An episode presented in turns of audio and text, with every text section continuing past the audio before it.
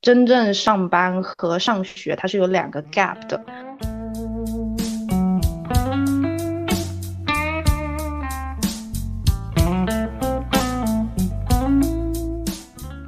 有的时候，你行业再差，你还是有好公司。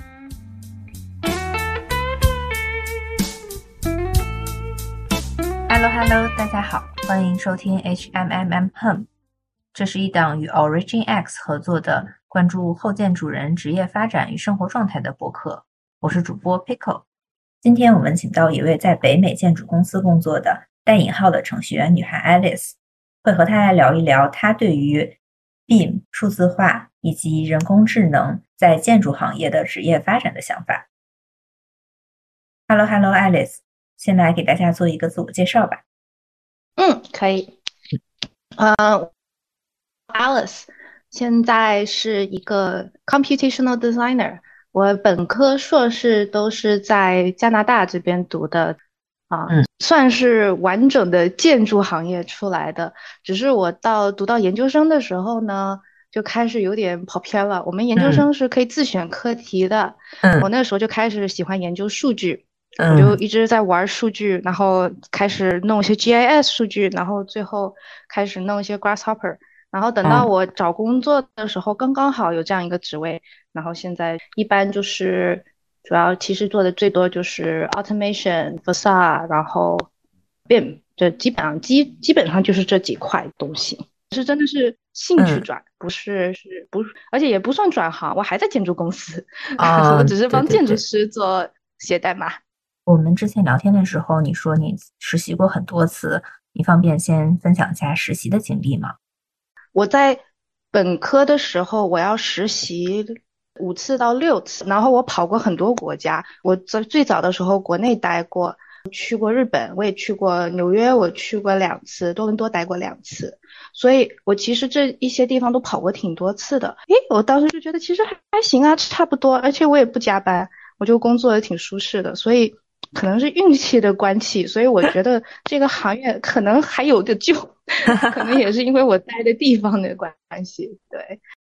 我实习国内的那一段是比较短的那一段，那一段应该是，呃，我工作来说，在国内的确是工作时间是最长的，但那时候我刚刚开始就是接触建筑，就觉得还行，哎，觉得很好玩，很新颖。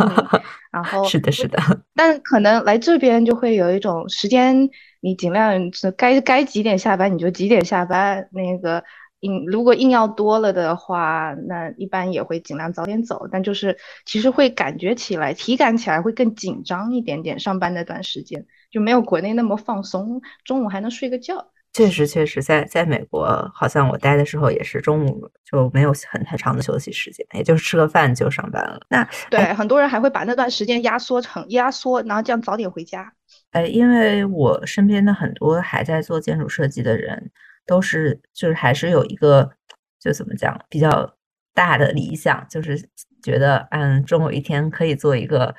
就是三炮比较好的城市城市或者是建筑的设计。那嗯，你你已经放弃这种执念了吗？啊，我很早就放弃了，我好像 上上学上到大三。那那时候实习实习够了的状态就是有一种，哎呀，处理数据多好玩啊！我干嘛要费个脑子设计东西啊？你们想设计，设计师可多了。你们想咋设计怎么设计，我帮你们设计，我帮你们做就好，我就不折腾了。哦，我很早就有一点这样子的状态了。那那是因为你你去实习的时候发现这个行业的真相是吗？也有可能吧，我们很早就会知道，因为我们大概大一大二就实习了嘛，所以很早就可以知道，呃确实，市面上的世世界上上班到底是什么样的，就会发现建筑真正上班和上学它是有两个 gap 的。我我的同学很多是喜欢上学不喜欢上班，我是反过来，我喜欢上班不喜欢上学。确实，确实，因为我在国内读的本科嘛，然后我们大概是学校要求是大四才开始去实习，但早一点的同学可能大三才去。其实也没有真正的感受到建筑整个产业链的感觉，就是大部分人还在帮忙画效果图啊，或者做前期的设计。所以，嗯，可能很多人在工作很两一两年、两三年的时候才会知道哦，原来整个产业链上设计其实是很很小很小的一部分，然后大家才开始重新思考自己的行业。但是我觉得你这种就是很早就开始实习的话，就很很有助于早早一点了解到自己真的想要的工作状态是什么样。对，我就上时候，因为我们我们不是你可以找其他相关行业的东西嘛，所以很早就有一些人实习是去地产公司，有一些是喜欢做效果图的跑跑去做效果图了，好像也有一些会去做游戏，然后有一些。我有一个朋友，就后来就去做 UI UX，然后后期也就往这个方向转过去了。对我其实还是很喜欢当时读本科的，因为我到处实习的时候到处玩，中间还有一个学期去欧洲。疫情之前，我等于说一九年，我是一九年毕业的嘛，本科一九年之前，我等于说半个半半个地球跑了个遍儿啊，然后呢还能够实习的时候还有还有工资，工资也不低。特别是在多伦多的时候，我是住家里的状态，然后呃其他地到处跑，所以说基本上本科下来 break even 工那个学费也不算很高，所以就会有一种好像我没有付出太多，我居然还玩了一个我还玩了个遍。虽然说我不能把我的学费和我本科的的所有的费用都付掉，但怎么说都我都玩了一半嘛。然后现在也会有一种啊，我就待着就好，我不用出去跑了，我反正已经去过一遍了。哇。哎，我想问一下，那你们当时是很大部分同学都是你这样的状态吧？就是很早就开始去各种地方实习，这样啊？是有一些人就就一直出跑出去，就比如说跑到欧洲啊、纽约啊，像这种地方，呃呃，Amsterdam 经常也有人去，还有就是 UK 也都很多人去。呃，基本上来来说，一个好像我感觉身边就是大家对什么地方的建筑感兴趣，就往那儿跑了。就日就是因为一次实习大概四个月吧，所以就上去玩一样的，挺好的。哦，所哎，所以你们的对，而且我们是强制性的，所以说学校会有资源会帮助，因为经常去实习嘛，所以呃，co-op 在。加拿大这边政府还会有给公司补贴的，所以很多公司愿意去收这些所谓的实习生。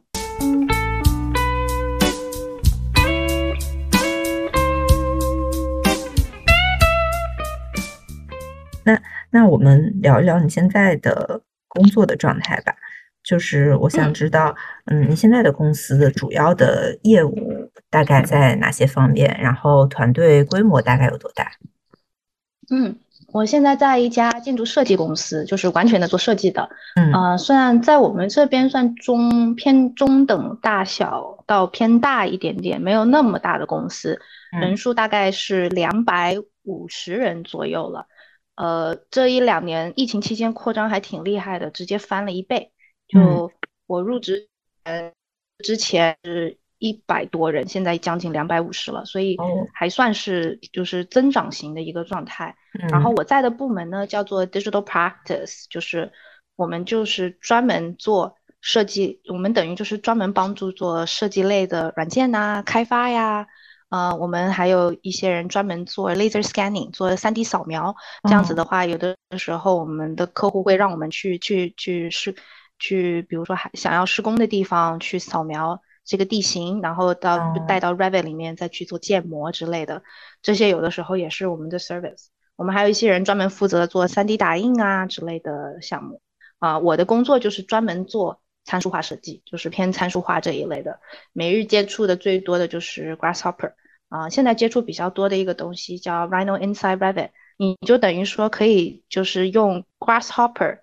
在 Revit 里面建 BIM 的模型，然后另一部分呢，我们团队里也有很多人是专门写代码的，就我们有 software developer，我的 director 也是对于就是这种 C sharp coding、VB script 都是很熟的，所以我就从他们那边就会学一些，然后就从那里开始就开就有开始做一些 Rhino 或者是 Revit 的插件开发，就自己从后端看看写代码这样做。对，你们这个部门有多少个人呀？总共加起来现在是十个人，哦，还蛮大的，其实，其实不小，对。但是你要说我们公司能写代码的，不到五个吧，四个团队里面的一半会写代码。所以等于说有一部分人在前期做设计，然后他等有一个比如说 SD 阶段的模型以后，你就会介入帮他们把这个，就是比如他他们设计是用 Rhino 对吧？Rhino Maya 之类的啊，我公司用 SketchUp 啊，你们用 SketchUp，然后做参数化设计。对，我在对我在一家做。主要做前期设计是用 SketchUp 的公司做参数化设计，我也觉得挺神奇。因为我做了很多东西是在 Revit 里面的参数化嘛，所以说就还算是有点用的吧，也许。所以你的参数化就是让它更，比如说改模型更快、更方便，这样是吗？这是一部分，也当然也做那种长期比较做的，就是帮忙做出设计、出设计稿啊之类的。就比如说他们想做什么各式各样的。呃，幕墙啊，或者是 balcony，balcony 的那个 railing，想要一些设计的修改啊，也也也能做一些，也要也有有的时候也要帮忙出一些方案。但我的职位暂时是百分之八十 research，百分之二十 project。就我的 project 量真的很少很少，他们就真的就是想把一个人单独拎出来看看，就专门做这就是这种 computation 参参数化类的东西，能够推多远。能够能够做多少东西？对，所以我的职位有点像个研究研究人员，也挺好玩的。然后经常就有人说：“看老板，我做了这个；看老板，我做了那个。”哎，那你能讲讲你的 research 吗？还挺好奇的。就是呃，比如说这个 research 的主题是谁来定呢？呃，我入职的时候就有一堆，就是简单的来来说，就是是呃，他们上班的时候会根据自己。自己做的工作，或者是就是，呃，就是团队，就整个公司根据自己做的东西，呃，就是平时做的东西，嗯，然后看有多少重复性的工作。比如说比较常见的重复性工作就是墙排，嗯，那个 feasibility study，这个重复性其实很高，所以这个就是第一个最早被丢出那个揪出来想要做那个的，现在慢慢的已经到一个比较成熟的阶段。然后还有一些，就比如说 parking 做那个呃停车位的墙牌，还有对这些，现在我基本上都已经能够自动化到百分之八十的状态了。就是你把这个东西生成完以后，再点点点，就修改一下，再修改一下，你基本上这个平面都可以用了。现在就是很多都可以生成到这种程度。然后就是墙牌，你早期做楼的话，我也倒不是做那种完全的 parametric，就是是。因为是始始终是帮公司做，所以会找中间那个界点。你不是想让它完全自动生成，而是让他们能够自己生成他们想要做的 design，然后再去做那个，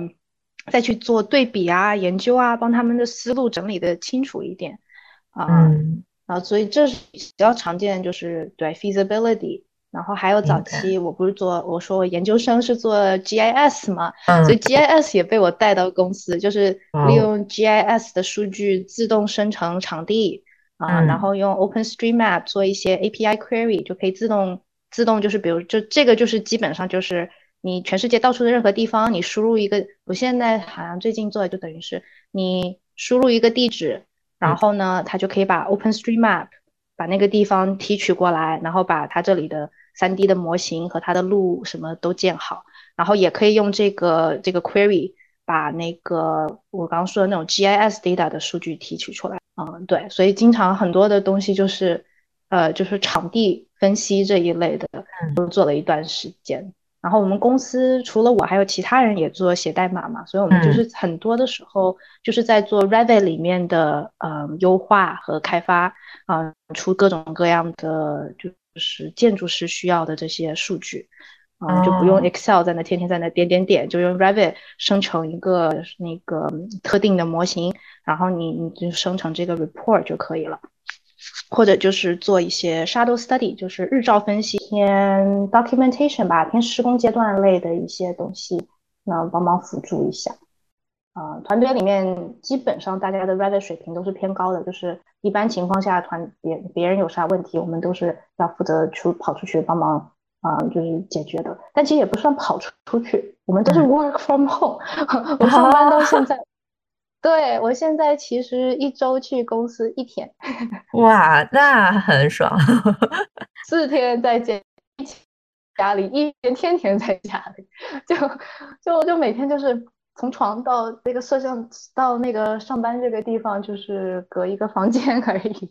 哇，哎，那其实挺好的。就是我一直觉得最最理想的工作就是，比如说三天去上班，两天待在家这种，就是有一个调整。两一天两天最舒服，这样嗯饭都可以想得清清楚楚。我每次做饭的时候，就可以做的比较，就怎么说，可以好好的做一顿饭带到公司去吃。呃，啊剩下的时间对 work from home 就这点就特别好，中午可以调整时间在家上班，而且我们是 flexible hour，一定的时间内他们能够 reach 到你就行了。所以有啊一些人调整时间，就比如说家里有个小孩儿，下午放学要带。早上上班完以后到三点，然后最后晚上小孩睡觉完了八点再开始上班，然后再做最哦后的那三个小时的工作。哎，这有点像那个最近很流行的那种数字游民，对对对，就已经其实你也可以去旅行，对吧？就是只是你找一个地方有电脑工作就好。很多很，我感觉好多人的工作现在都是 remote 了，就是你可以不完全不在这里待着。嗯，我们公司还有有那个 work from abroad，有 work 哦，from abroad，就比如说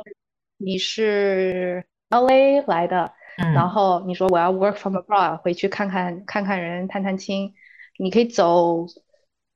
一个月还是两哦，个月，你可以直接 remote 那么长时间，对哇，那真的很灵对，我们活。同事就到处跑，就很灵活。哎，那我想问一下你，像你的这种工作内容会有一个，比如说项目节点吗？还是就是或者是我理解你就会跟着你需要跟的那个呃建筑设计的项目的节点走？呃，我们公司他们都是一个一个部分一个部分的来找我，就比如嗯。说早期想要出一个跟这相关的概念，OK，那我那段时间就会跟团队比较紧，然后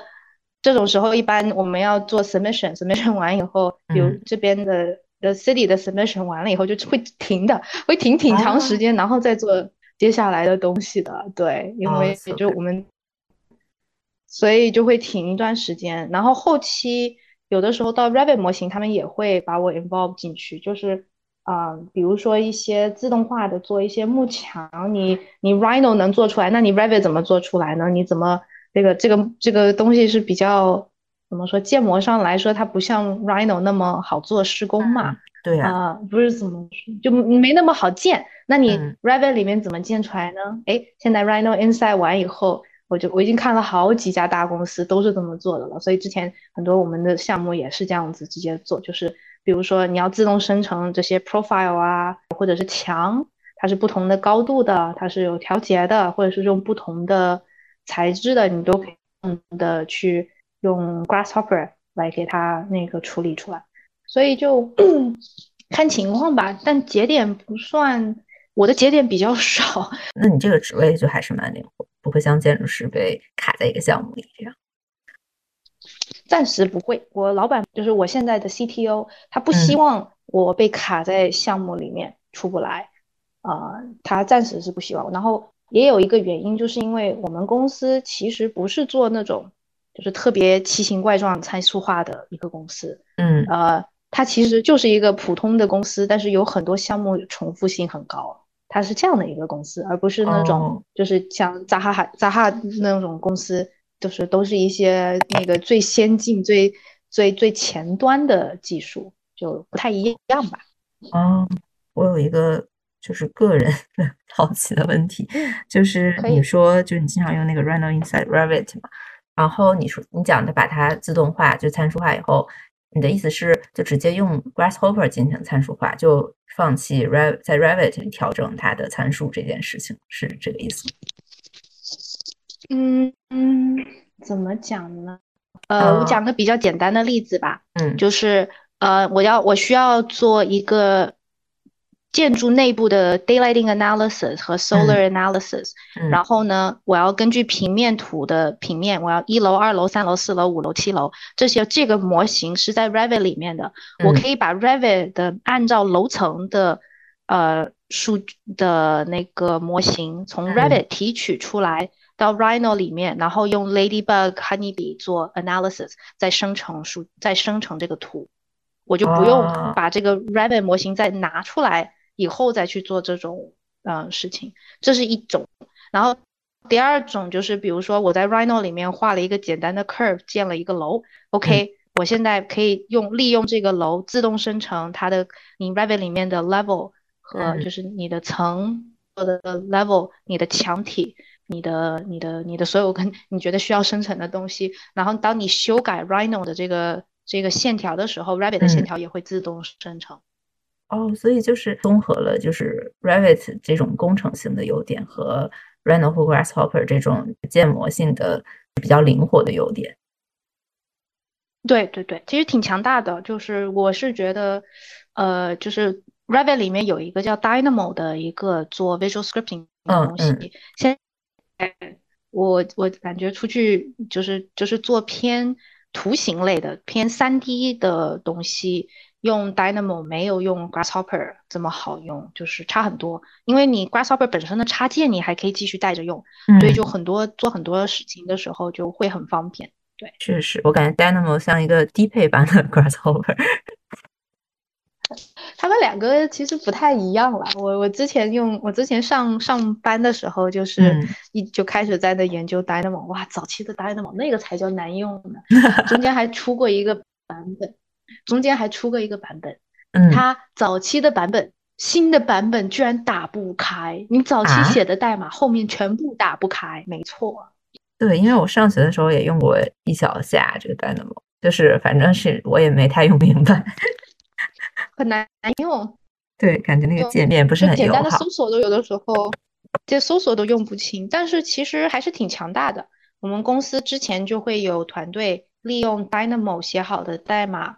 然后呢用 PyRabbit 生成自己的 toolbar，然后你这些都是一个一个的，其实它的后面呢是 Dynamo Node，就是你就可以自己做一些简单的一些插件，其实都都有的。它做自动化挺厉害的，嗯。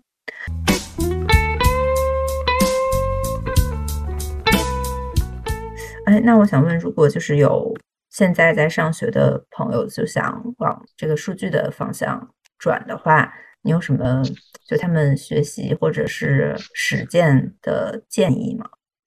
或者哪些资源他们可以先利用起来？这样？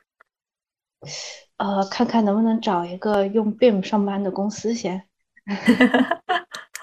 就是在工作里这个我知道这个国内要求有点难。这个正向的 BIM 建模好像不是很多，但其实要是有了的话，这学习起来是真的很快的。你基本你慢慢的要是有这个关于数据的概念的话，慢慢的它就会你你可以慢慢的把这些东西嗯学出，就是就就可以提取出来。啊，我我知道很多人会觉得 Revit 就很难用，但其实也有很多其他的 software，它概念是一样的，它其实就是一个三 D 的东西或者是二维的东西，它后面有很多很多的数据跟这个东西相连，然后这个关联性你就可以利用这些，你可以利用它的 spatial 的关联性，或者就是它数据上的关联性，把它们去做电电子孪生类的东西，啊，它其实本质就是这样一件事儿。这些就可以做 facility management，就是做啊，就比如说地产公司可能会需要去做一些各种的设备管理，嗯啊，各种各样的这些东西，它其实的本质都是一样的。把这个本质摸透了啊，你会发现很多这些东西就就很解决起来就会都挺容易的，就不会很难。那有什么网上的资源可以利用起来的？好像都没啥用。我我我最。真的，我真你你可以去学，但是其实就基础学完以后，你就会发现跟上班的不是一回事儿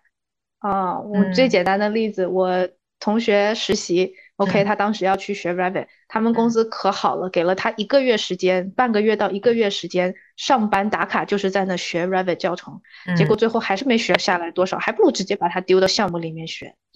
嗯，确实确实，我因为我有我有朋友在国内做就是 BIM 开发这样的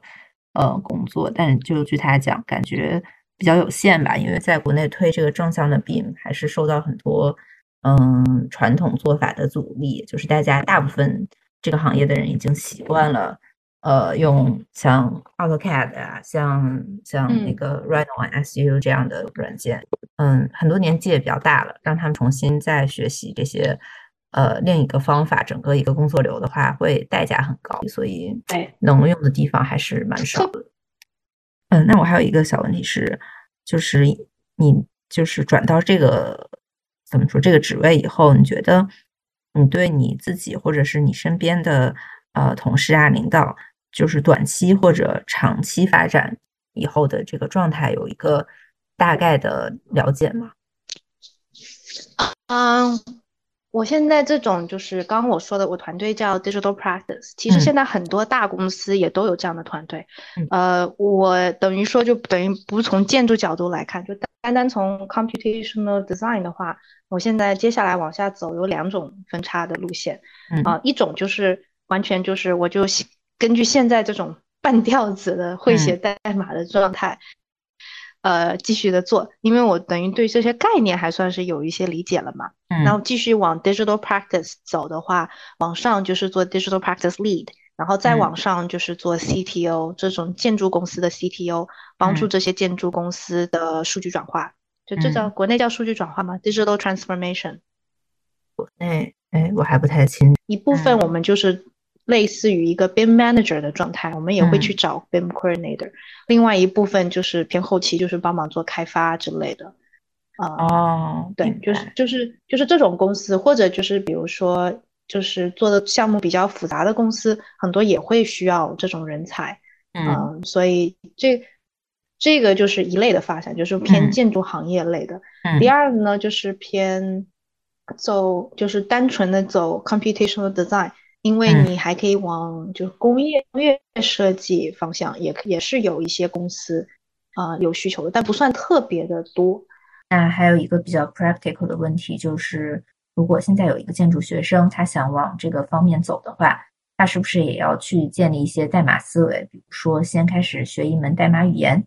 对，呃嗯，我我的建议是先，我不一定先从 Grasshopper 走，先走 Python。因为你要把最基础的这个，这 Python 其实对于很多人来说，这个已经太基础了。但是对于建筑师来说，我觉得刚刚好够。你这样能够把 algorithm 啊、逻辑啊理清楚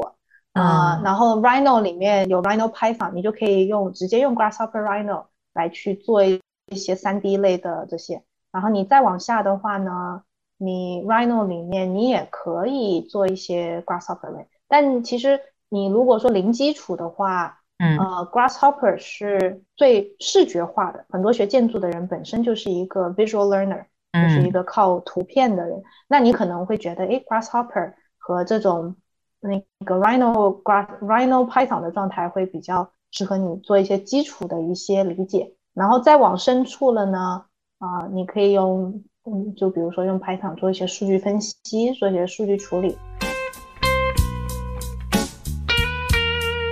那，那我回到最开始最开始的想法，我想，就是你当时为什么要选学建筑这个行业？当时就是我就是我怎么说呢？就是我就是比较喜欢画画类的东西，艺术类的东西。我就是想做一个呃艺术类，但你不单纯是纯。就理纯感性的一个偏艺术类的一个行业，想要有一些结合，因为我个人是比较偏 rational 那个的，所以当时就就这样选。所以我很早就知道我对这方面就对，不是对建筑，就是对这一个领域比较感兴趣吧。对，就刚好你到现在就是你你在你又在艺术和偏。呃，理性的这个方向又往理性，等于说往理性又拉了一点，好像是的，但是又 没有完全脱离啊。啊，那真的是蛮好，就是感觉人生就是要在你自己的本身的这种特质和你喜欢的方向里不断的调整，然后去找一个自己合适的位置。对的，因为我我在我我有在美国也做这种方面，就是在建筑公司里做偏 BIM 的。方向的同学，然后回来以后就是感觉比较难找到和自己就是这个感兴趣的方面完全合适，然后薪资水平、工作状态又觉得还不错的公司，就是蛮难的。对对，因为其实北美一直没有真正的饱和，就是我们项目时间非常的长，然后建筑就比如说加拿大的建筑学校，我们屈指可数，基本上不超过十个。十个里面，每一个学校里面，每一年的学生估计也就五十一百，除了多大以外，但就等于说你出来的毕业生都非常的少。你这些人，你再流入到我们本地的就业行业来说，他没没有一种非常饱和的状态，就还行。嗯，对。那你觉得这种就是工作节奏的比较平缓，也有是不是也比较有利于？我们就是像你做这种 research 啊，开发一些辅助辅助性的插件呀，然后探索一些新的、更有更高效的方法。嗯，可以可以这么形容吧，因为你等于说为了自己能够接下来能够这个行业它在这边我们能够更高效的发展，你就对于很多公司就是必然的，就是这无论现在想不想做，他最后都会有一种就是我必然要去。去请的人，就比如说，早 Revit 没出来之前，根本没有 BIM Manager 这么一个职位。现在很多公司至少有一两个 BIM Manager，没有的话，都有一种这公司咋办的的状态了。啊，所以这个这这些就是这接下来慢慢的不一定是 Computational Design，但是对于数据本身，嗯，大家肯定会有不太一样的概念，因为你有一些跟这种不一定是写代码吧，你就单单纯纯。就跟数据挂钩的一些思维方式，嗯啊，我们可能建就如果说你要还还还是就算你还是做建筑，你也需要把这种所谓的代码的思维把它带到建筑里面，你你才能做的更有效率。这样也蛮好的，就是你既既可以理解建筑师的想法要求，你又可以帮他们实现很多他们实现不了的东西，刚好就是在这种两个行业的交界处。而且因为我在建筑公司，嗯，呃，我现在还 clock in 我的小时，就是我的建筑师的小时，所以也就是说，我工时到了以后，我两年后我居然还能考建筑师证的。哇哦，就是嗯，好像 best of both worlds right now，就是路路走宽了。蛮好的，蛮好的。我觉得就是在也也不算是完全的突破了自己的舒适区，也不是完全到一个陌生的领域，但是还是有一些创新的点在，就还蛮有意思的。本期播客意在展现多元的职业选择，但我们并不想煽动对建筑行业本身的负面情绪，也不鼓吹对任何行业的盲目崇拜。我们希望通过呈现不同后建筑师的生活状态，让大家知道，对于在职业道路上的迷茫和焦虑这件事，我们都一样。请大家理性收听，谨慎选择。如果你对节目有任何建议，任何想了解或分享的行业故事，任何想推荐的嘉宾或想亲自上场，欢迎私信我们或在节目下留言。当然啦，如果主播有任何冒犯的地方，也请大家友善指出，多多包涵。感谢收听，我们下期再见。